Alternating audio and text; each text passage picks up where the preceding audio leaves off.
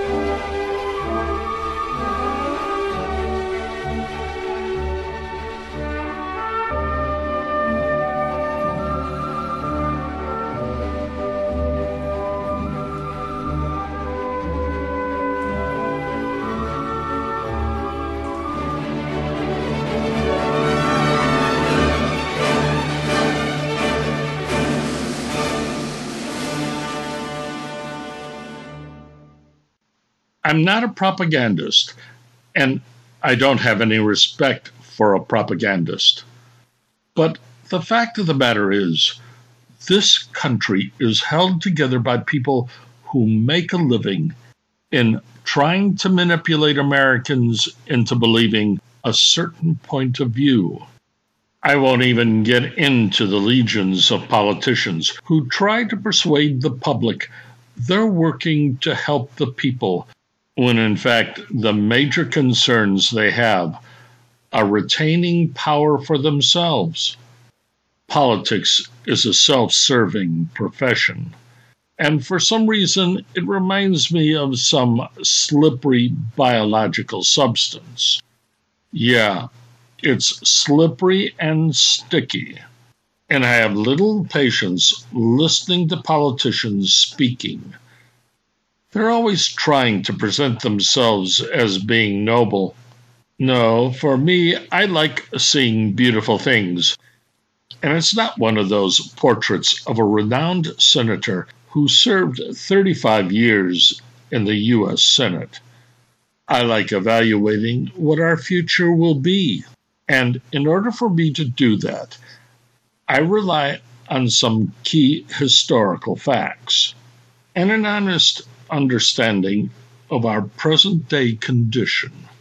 The future is often cloudy, murky, and uncertain, so I don't have to worry about being accurate all the time. Unlike some people, I don't have a reason to distort the truth for personal gain.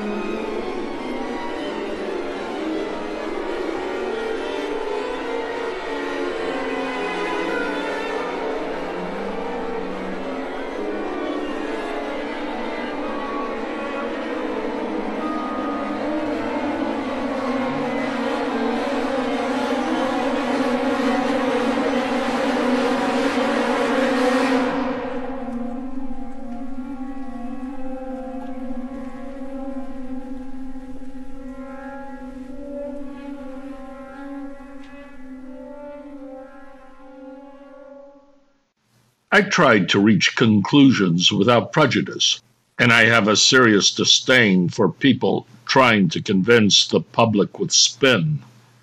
I like to think of myself as an artist, and I like seeing and hearing beautiful things made by other artists because it makes me understand something of myself and what we can become. About 50 years ago, in a museum, I saw an 1846 painting by George Bingham, and its image continues to remain with me. When I saw it, I thought, yes, that's the way it was. That was part of the truth of who we were. Now, there are two sides to that story.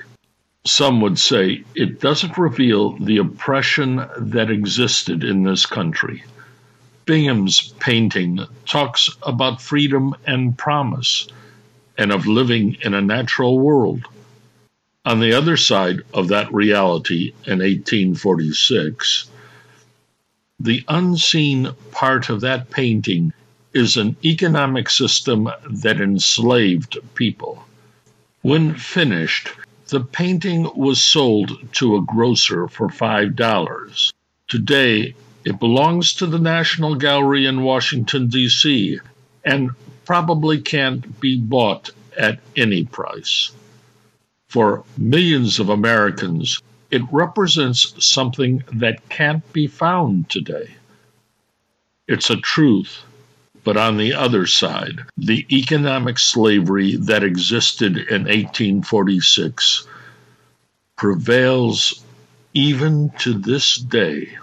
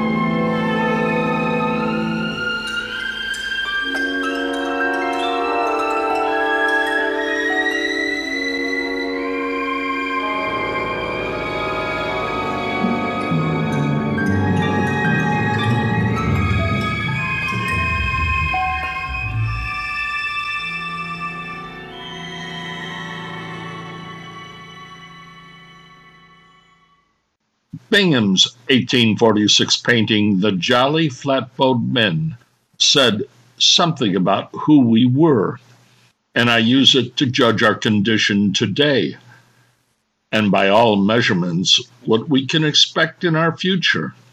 If you Google the Jolly Flatboat Men, you can see what I'm talking about. And if you're honest with yourself, you'll see something that doesn't exist for you. Instead, you belong to the other side of that painting. It's said you can't believe what you can't see. Well, maybe you've been taught to ignore how you live maybe the spin that's been fed to you has been the only thing you can see or understand. And that's what I'm talking about. It's very possible the recent national election we had was a fraud. I won't take sides in that fight. I don't have a position in that contest. I'm neither a Democrat nor a Republican. And quite honestly, I don't like politicians. But what I have to say is that no matter how corrupt a national election may have been, no matter how it was conducted, you'll never be permitted to see that. And that's the difference between Bingham's painting and what your future will be. You've been tricked, deceived into believing in the spin.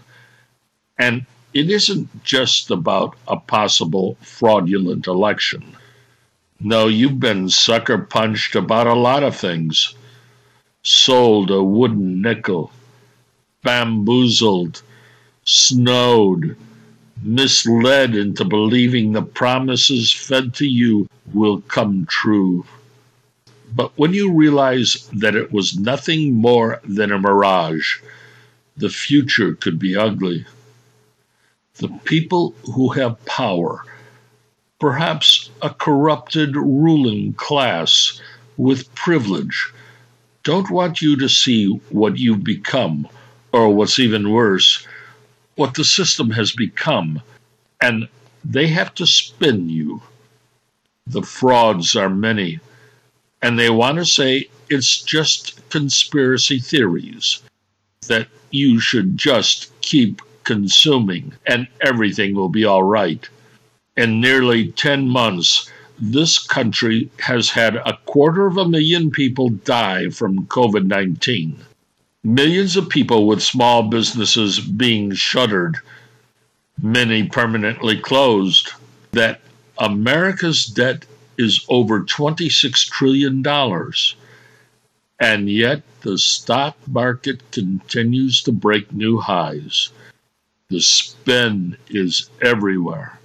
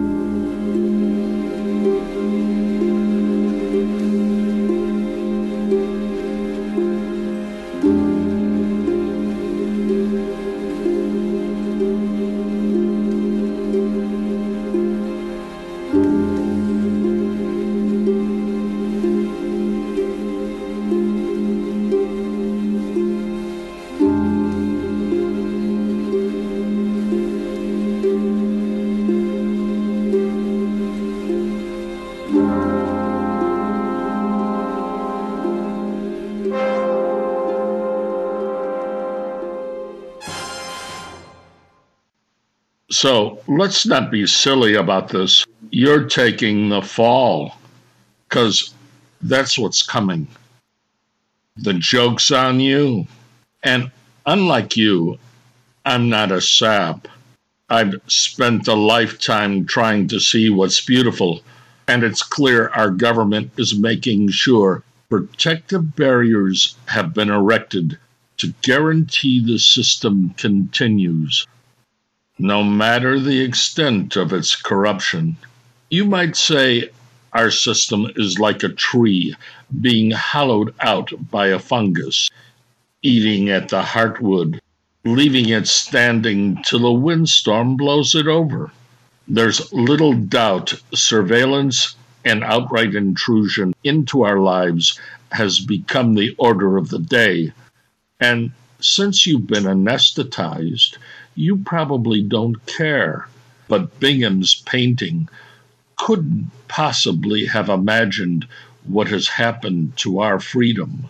First, it was the establishment of the Secret Service in 1865, then the founding of the Federal Bureau of Investigation in 1908. Things started getting more intrusive after World War II with the start of the Central Intelligence Agency, the CIA, in 1947. Then in 1952, with the Korean War, the National Security Service was started. Then the Defense Intelligence Agency in 1961, followed by a more robust agency called SWAT in 1968. Things cooled down till 1981 with the establishment of the United States Intelligence Agency. Then 20 years later, the Homeland Security Agency in 2002, then followed by the Immigration and Customs Service, commonly called ICE, in 2003. And then with another enforcement group in 2003, the Hostage and Rescue Team, and the establishment in 2005 of the FBI Intelligence Branch. I may have missed a few other law enforcement organizations, but suffice to say, each and every one has their own original government seal. You know, an artistically designed emblem posted outside their headquarters. My point being, you need a lot of people to keep watching and collecting information on Americans. And that doesn't even include all the police departments that exist in every city, every town, and every village in this country. There's trouble in River City, and you thought you were free.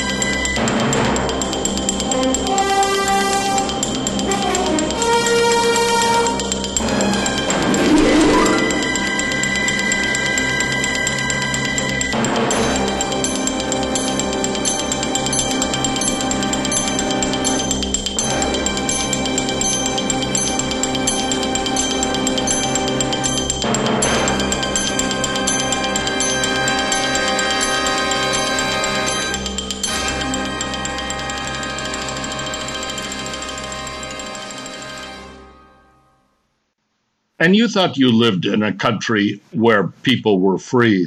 According to Wikipedia, the SWAT task force is called into service 50,000 times, with 80% of the time serving search warrants. They're equipped with military type hardware and deployed for threats of terrorism, crowd control, and hostage taking. Now, if you look at Bingham's painting, you don't see any hint of that in American human behavior. As I said, I like looking at beautiful things, and SWAT units in action isn't one of them. Recently, two criminal justice professors did a study of the rise and normalization of paramilitary units and found they had grown tenfold between the early 1980s to the late 1990s. But that's over 20 years ago. And since I like predicting what our future will be, it's obvious among our citizenry, this country has a serious shortage of contentment. Or put differently, more like straight up anger and violence, and it isn't going to disappear soon.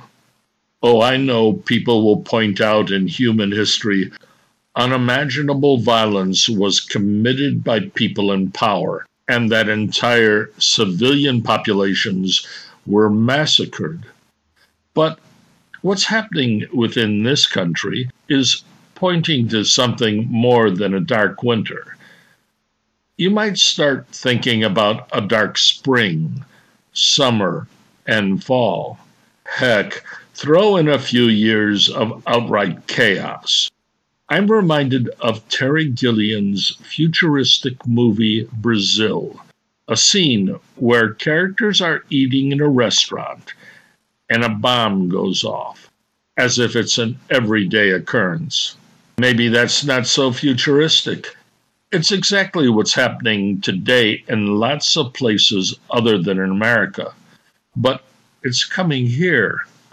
And there's no way something like the Jolly Flatboat Men are going to be seen in this country again. They were something that happened a long time ago. And what you've got coming down the road won't stop. No, what you've got is remote control violence. And this country is going to look like one long police convention.